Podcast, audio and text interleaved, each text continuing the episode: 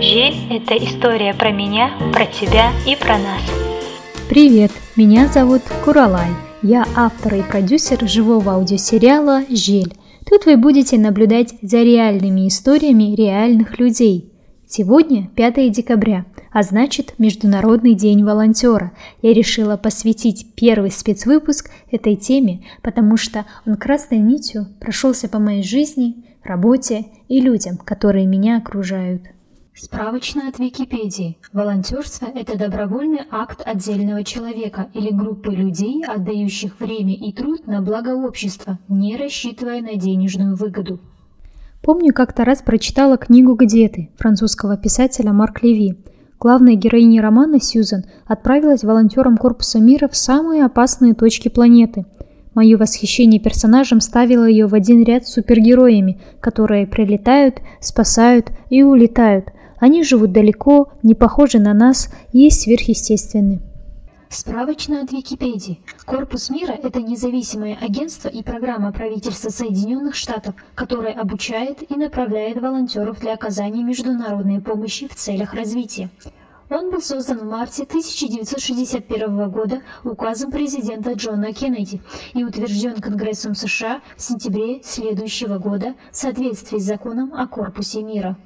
Слышать, что они все-таки видели людей из Корпуса мира вживую, в Казахстане. Более того, некоторые из них обучались у них английскому, баскетболу и пению онлайн-караоке. Поэтому я решила связаться с одной из них. Здравствуйте, меня зовут Марая. Я американка, и я живу на Аляске. По профессии я Multiple Disability Specialist. По-русски это будет специалист по работе с детьми ограниченными возможностями. Я обучаю учителей, которые работают с детьми проблемами с речи, движения и умственной отсталости. Волонтерство Мараи началось с раннего возраста. В ее семье было принято помогать окружающим. В возрасте 13 лет у нее появился интерес к людям с проблемами здоровья, и она начала помогать детям с инвалидностью в школе, чтобы узнать о них получше. В результате она научилась от них большему, чем научила сама. Марая приехала в Казахстан в 2008 году, была волонтером Корпуса мира – она должна была быть в Казахстане два года, но так полюбила страну, что решила остаться еще на полтора года. В корпусе мира она была волонтером Community Development, помогала районному отделу образования разрабатывать внешкольные программы по лидерству, спорту, английскому языку и тимбилдингу для детей. Корпус мира не дает возможности выбора страны. Организация решает выбор в соответствии с вашими навыками и нуждами региона. В каком-то смысле это не она выбрала Казахстан, а Казахстан выбрал ее. Ее опыт жизни в Казахстане сильно отличался от США. С одной стороны, были практические отличия в образе жизни. Нужно было привыкнуть к внезапным отключениям света, горячей воды и носить продукты на пятый этаж по лестнице. Но, с другой стороны, люди вокруг всегда были рады помочь со всеми этими трудностями и присматривали за волонтером.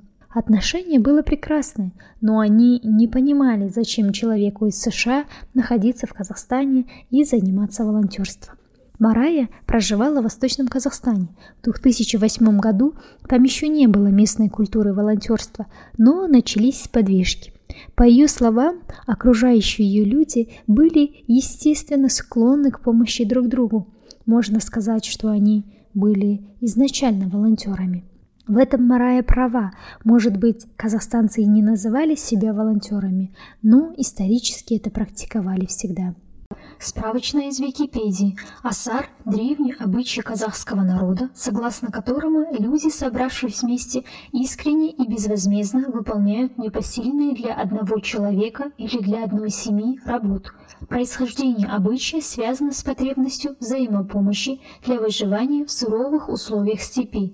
Поэтому люди сообща решали проблемы и помогали попавшим в беду. Этот обычай сохранился испокон веков, его почитают и сохраняют до наших дней.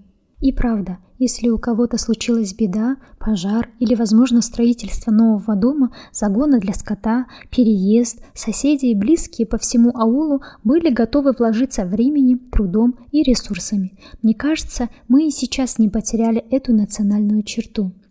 Удивительно, как трансформировалось за пару веков понятие волонтерства и местами его применения. Ведь истоки самой деятельности и слова берут начало из военных действий, когда люди добровольно шли на войну, не ожидая призыва. Во время гражданской войны в США женщины добровольно выделяли время, чтобы шить припасы для солдат. Ангел поля боя Клара Бартон и ее команда помогали военнослужащим, в том числе и по гуманитарным и медицинским вопросам. На сегодняшний день, к сожалению, все еще есть потребность в волонтерах на местах военных действий и в разных направлениях. Но не стоит забывать, как сильно развилась и видоизменилась эта культура. Это не обошло стороной и нашу страну, неравнодушных людей, о чем я и планирую рассказать в следующей серии. История волонтерства через призму наших историй. Же – это история про меня, про тебя и про нас.